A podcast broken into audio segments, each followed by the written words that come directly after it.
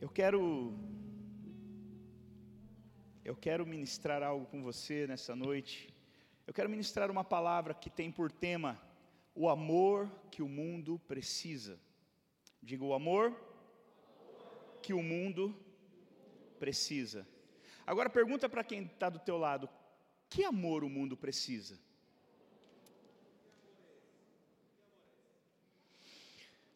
A verdade é que a maioria das pessoas, queridos, elas não conhecem, e por não conhecer, não entende o amor de Deus, e por isso não desfrutam dele. O amor de Deus é um amor maravilhoso, é um amor lindo, é um amor disponível, é um amor que está aí liberado sobre toda a terra.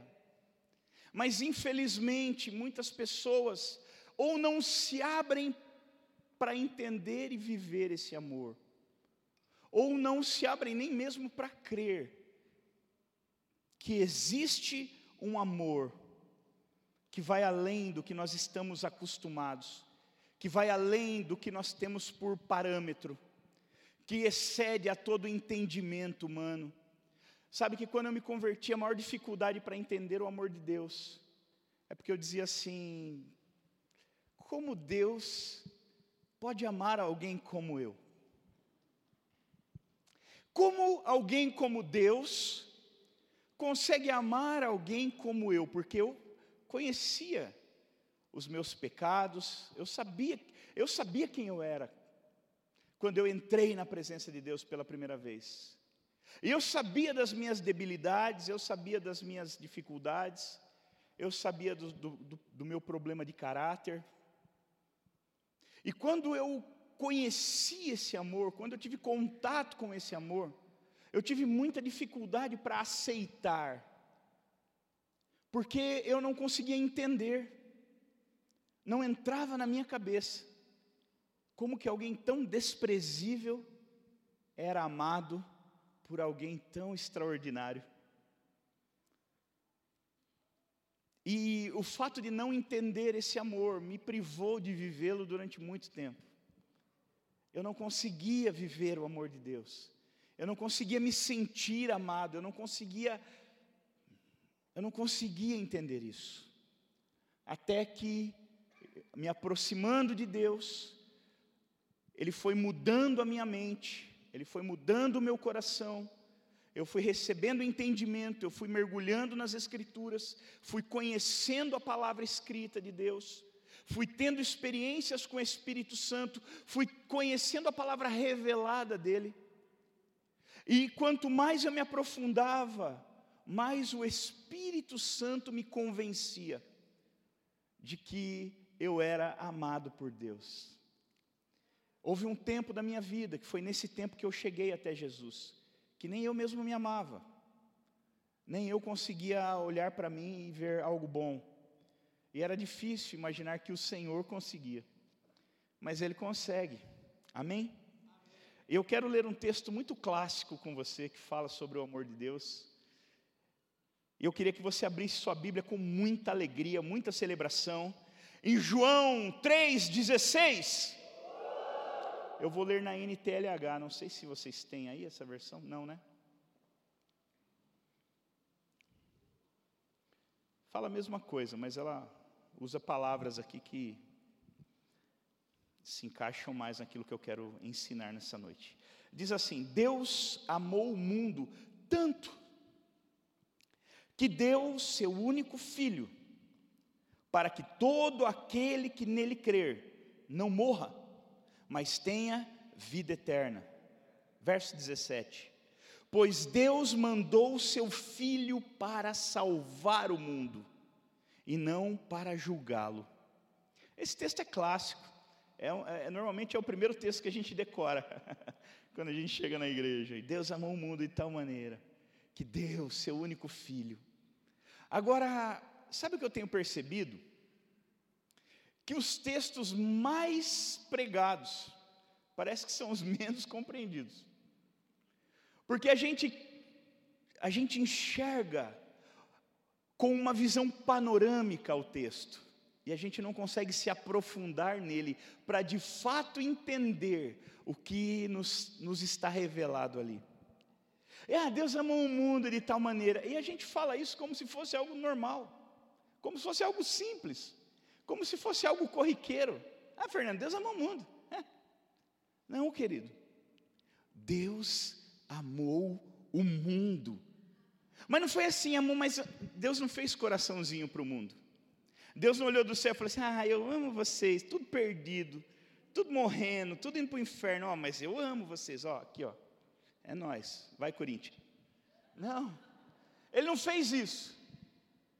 Ele amou o mundo de tal maneira que ele fez algo que foi equivalente ao nível de amor com que ele nos amou. E quando falo mundo, né, mas o mundo, não, o mundo nós, todos, todos fomos amados na mesma porção. Deus tinha um filho só. Ele não deu um filho pelos crentes e um filho pelos ímpios, não, foi um filho só para todo mundo.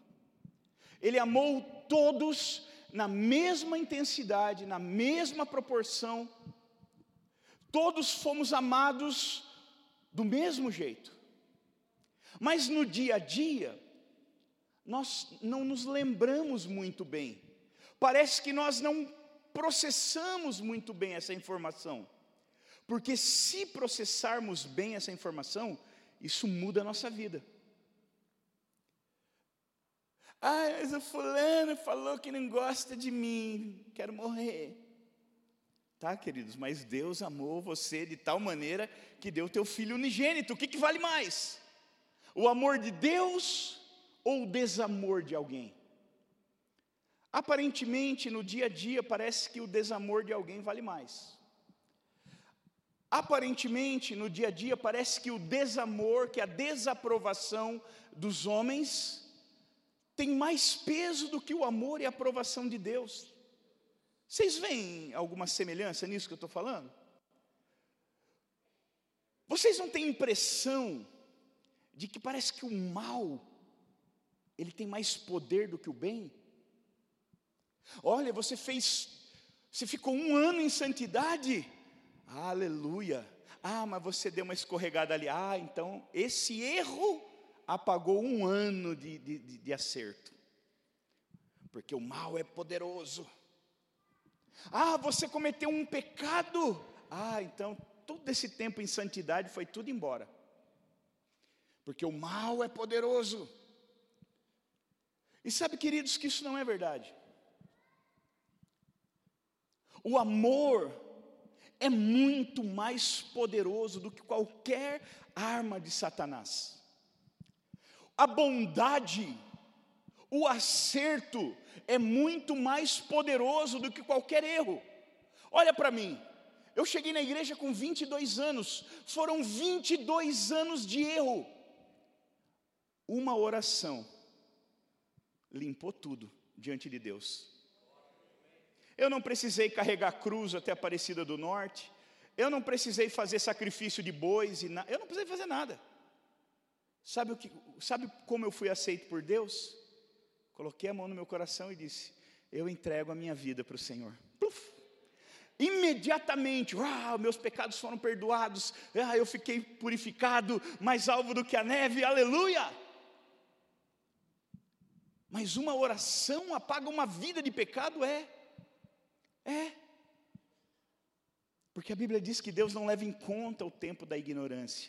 A Bíblia diz que quando você aceita Jesus, você se torna uma nova criatura. Eis que as coisas velhas já passaram e tudo se fez novo. Diga uma oração. Uma oração. Eu cheguei diante de Deus, eu estava só pecado. Eu não era digno de, de, de, de olhar para Jesus. Mas eu fui, peguei aquela vida toda arrebentada que eu tinha e eu dei para Ele. Eu nem sei para que, que Ele queria. O que, que dava para fazer com aquilo? Né? Ah, entrega a sua vida para Jesus. Tá bom, mas não vem reclamar depois que a vida está toda estourada. Não aceito devolução. Não vem me devolver depois. E peguei aquele monte de entulho, aquele saquinho de, de pedaços.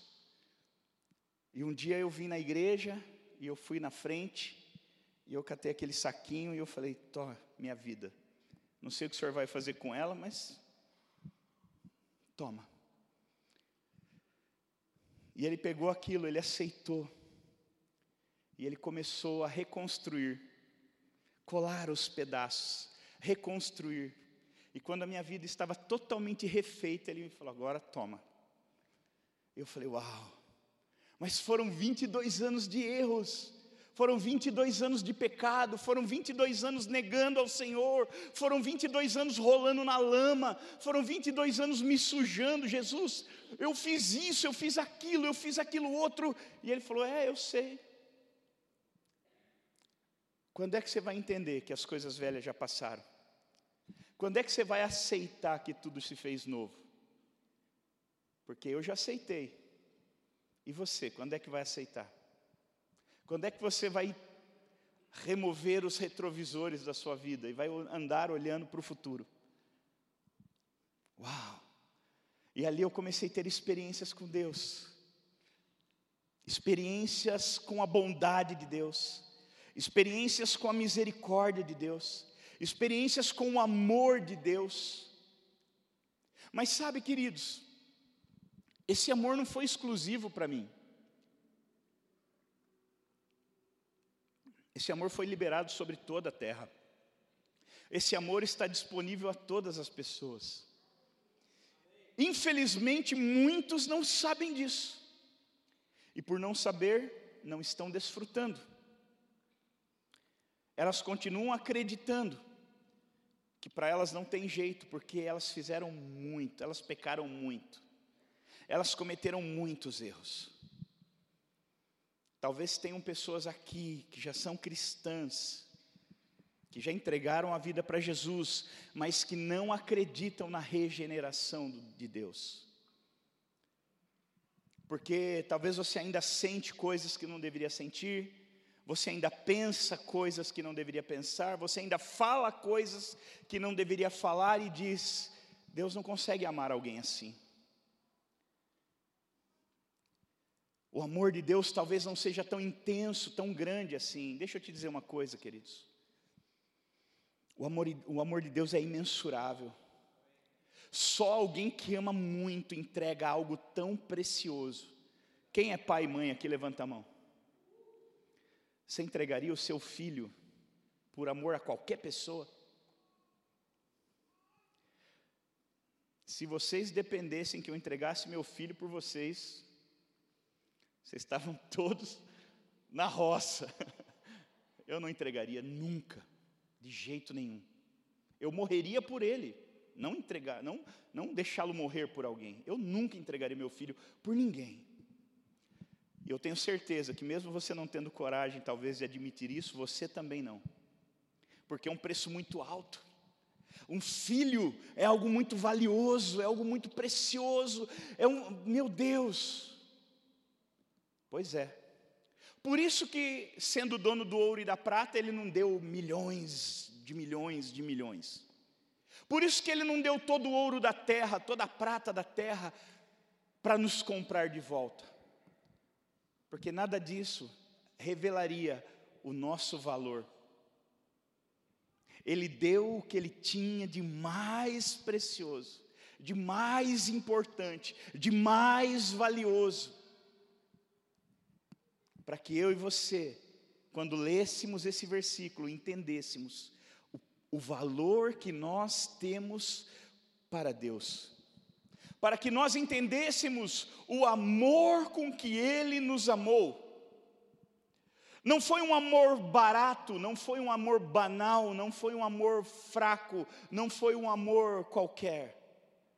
Foi o maior amor do mundo. Ninguém te amou como Ele, ninguém te amará como Ele. Se você não entender o amor de Deus, você nunca vai viver um amor como esse. Nem eu, nem você, ninguém. A única chance de entendermos o verdadeiro amor é reconhecendo esse amor, esse nível de amor. Qualquer outro é só amor. Mas esse, Esse é o maior amor do mundo. Ele nos amou com o maior amor do mundo. Não havia nada maior para entregar por mim e por você. Se ele falasse assim, eu vou entregar outra coisa, não tinha. Não tinha outra coisa que fosse mais preciosa, mais valiosa.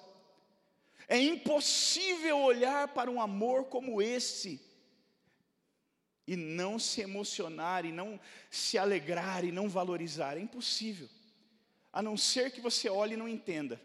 Mas se você olhar e você entender o qual é o teu valor, o quanto vale a tua vida.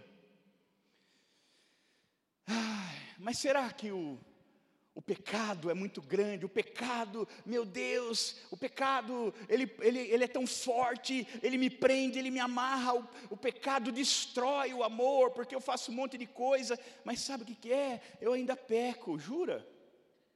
Olha, tem que procurar ajuda, alguma coisa está acontecendo. Sério que você peca? Ninguém mais peca aqui, é só você. Com certeza. É, será? Olha do teu lado aí, vê se tem um pecador aí. Mas olha, não, com, com jeito, irmão. Não dá na cara assim, dá uma olhadinha. Todos nós pecamos, irmãos. Nós lutamos contra o pecado todo o tempo mas nós somos falhos por definição. Nós temos uma natureza falha. Por isso que nós precisamos nos transformar, renovar a nossa mente, como diz lá em Romanos 12, 2. Nós temos que ser transformados pela renovação da nossa mente, do nosso entendimento. Porque é uma lei, é uma verdade. É uma verdade. Agora, deixa eu te falar uma coisa: nenhum pecado se equipara ao amor de Deus.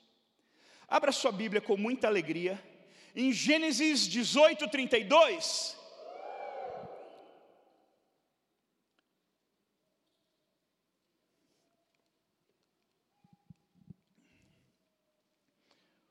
Hoje eu sei que o Espírito Santo vai libertar muitos aqui nessa noite. Libertar muitas mentes, muitos corações, vai libertar a sua visão. Gênesis 18, 32. Então Abraão disse ainda: Não te ires, Senhor, mas permita-me falar só mais uma vez. E se apenas dez justos forem encontrados? E ele respondeu: Por amor aos dez, não destruirei. Aqui estava falando de Sodoma e Gomorra. Deus senta com um amigão dele e começa a falar: Ô oh, meu amigo, deixa eu te contar uma coisa que eu vou fazer. Primeira mão, vou destruir Sodoma e Gomorra. Ninguém sabe exatamente quantos habitantes tinha, querido. Eu procurei alguns estudos, ninguém tinha um número exato, mas é, descobertas arqueológicas recentes é, dizem que havia próximo a 65 mil habitantes nas duas cidades. Um número bem expressivo. E Deus fala assim para Abraão: Abraão, tem muito pecado. Abraão fala: Sério? Sério. Ui, e agora? Agora eu vou destruir. Mas tem mais de 60 mil pessoas. É, mas eu vou destruir. Aí Abraão olha e fala assim: Abraão conhecia Deus. Diga, Abraão conhecia Deus. E ele fala: O Senhor é um Deus muito amoroso. O Senhor é um Deus que tem um coração imenso. Vou apelar para o amor de Deus. Vou apelar para esse coraçãozão dele. Era maior que o do Oswaldo. O Oswaldo é o cara que tem um coração gigante, né, Oswaldão? Mas Deus de Deus era muito maior. E aí então, Abraão fala: Senhor, e se tiver 50 justos, por amor a eles, o senhor poupa os outros 65 mil? Olha que discrepância, queridos. Poupa, o, o, amor a 50 ser maior do que a, a justiça a 65 mil. E Deus fala: sim, Abraão, se tiver, 60, se tiver 50, eu poupo os 65 mil. Aí Abraão coça a cabeça, ixi, mas não tem, né? Não, não tem. Tá, mas e se tiver 40? E Deus olha e fala: Tá bom, Abraão. Se tiver 40, por amor aos 40, eu não faço justiça a 65 mil. E aí Abraão fala: Ixi, mas também não tem. Mas e se tiver 30? Tá bom, Abraão. E 20? Tá bom. Aí ele fala: Não fica bravo comigo, Senhor. Vou dar minha última tentativa. Por amor a 10, o Senhor pouparia os 65 mil? Ou seja, o amor por 10 é maior do que a justiça por 65 mil, do que o julgamento. E Deus, qual é a resposta de Deus? Não, aí você está querendo demais também. Aí não, aí não, aí você já extrapolou a negociação. Foi isso? Não. Se Abraão falasse, tivesse um, dois, cinco, você consegue entender o amor de Deus, o tamanho do amor de Deus? Itupeva tem hoje o quê? 60, 60 mil? 60? Entre 60 mil habitantes. Imagina que Sodoma e Gomorra era do tamanho de Itupeva. Imagina Deus fala para você assim: olha, eu vou destruir Itupeva, tem muito pecado, eu vou destruir Itupeva. E aí você fala assim, mas é mesmo, mas é, é 60 mil pecadores, é muito pecado, 60 mil pecados ali, ó, toda hora, o tempo todo.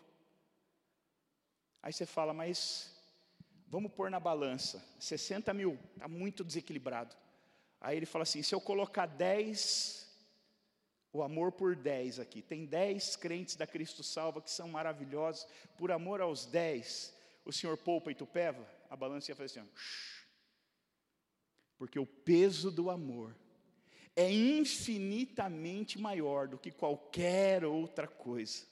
O peso do amor, a importância, o valor do amor é muito maior do que qualquer justiça, juízo ou vingança, ou seja lá o que for. E a gente ainda pensa muitas vezes que um pecadinho destruiu tudo que eu fiz, porque o pecado é tão poderoso. Não, queridos, não foi por falta de pecado. Sodoma tinha muito pecado. Mas quando Abraão falou assim, é, a balança está bem desequilibrada, né? o pecado está bem pesado. Aí Abraão põe dez medidas de amor. A balança imediatamente. E Deus fala, por amor a dez, eu poupo 65 mil. Você consegue entender o poder do amor? Você entende que não interessa como o mundo está, o amor de Deus é suficiente, o amor de Deus é concentrado o suficiente para ser diluído em toda, toda a humanidade. Se todos os mais de 7 bilhões de habitantes falassem, Eu quero Jesus, teria amor suficiente para todo mundo, teria amor suficiente para salvar todo mundo, o inferno ficaria vazio. Só que nós, queridos, que somos os responsáveis por compartilhar, por anunciar esse amor, muitas vezes nem entendemos ele. E achamos que porque uma pessoa pecou, meu Deus, acabou tudo. Tudo que ela construiu, olha, 10 anos de cristão, agora ele pecou, acabou, acabou, acabou. Espera aí. Qual é o peso que você acha que tem o amor de Deus? Não precisa abrir, mas lá em 1 Pedro 4,8 diz assim: Acima de tudo, porém, tende amor intenso um para com os outros, porque o amor cobre multidão de pecados. O amor cobre multidão de pecados. O amor, ele é muito maior, ele é muito mais forte, ele é muito mais intenso. E sabe, meu irmão, eu queria dar uma dica para você. Pare de cooperar com o diabo. Tem muitas pessoas, ou tem muitos momentos que nós cooperamos com o diabo, mais do que cooperamos com Deus, na nossa própria vida. O diabo, ele é o acusador, por natureza. Ele tem por ofício te acusar dia e noite. E ele é muito bom no que ele faz, ele não precisa de ajuda. Ele não precisa de ajuda, ele é bom no que ele faz, porque ele faz isso há muitos anos. Ele é mestre no assunto, ele é mestre na arte de acusar. E tem o Espírito Santo que ele vem para convencer. E tem pessoas que passam mais tempo colaborando com o diabo, se acusando, do que cooperando com o Espírito Santo, se convencendo. E as igrejas estão cheias de pessoas que acham que precisam fazer alguma coisa para Deus para serem aceitas por Ele. Não, queridos, você não precisa, um preço já foi pago. Você só precisa crer em Jesus e andar conforme a quem crê, andar de uma maneira que seja conivente com quem crê. Ah, eu só preciso crer. Ai, pastor, isso aí é aquela tal da hipergraça que eu posso crer em Jesus, eu posso pecar e fazer o que for que Não, claro que não. Porque quem vive pecando não crê em Jesus. Quem vive pecando, o Espírito Santo não está nele. Quem vive pecando não é de Deus. O pecado, ele, ele é, um, ele é um, um, tropeço, ele é um acidente na nossa vida. O pecado, ele é algo que acontece de forma involuntária. E toda vez que a gente peca, se, a, se, eu sou cristão, se eu amo Jesus, o pecado me ofende, o pecado me, me fere, o pecado me machuca. E eu olho para mim, eu falo, meu Deus, olha eu aqui, errei de novo. Preciso da tua graça, preciso da tua misericórdia. Me ajuda a não pecar novamente, me ajuda, me fortalece, meu Deus. Existe uma diferença de você entender que o amor é maior do que o pecado, do que você achar que o amor te dá um, um green card para pecar à vontade. Não é disso que a Bíblia, que a Bíblia fala. E eu queria já finalizar Não precisa abrir também, eu quero só ler um texto em Éfeso 3,16 ao 19, diz assim: Oro para que, com as suas gloriosas riquezas, Ele os fortaleça no íntimo do seu ser, com poder por meio do seu espírito, para que Cristo habite em seu coração, mediante a fé. E oro para que vocês, arraigados e alicerçados em amor, possam, juntamente com todos os santos, compreender a largura, o comprimento, a altura e a profundidade, e conhecer o amor de Cristo que excede todo entendimento, para que vocês sejam cheios de toda a plenitude de Deus. Aleluia. Se coloca de pé, por favor, queridos.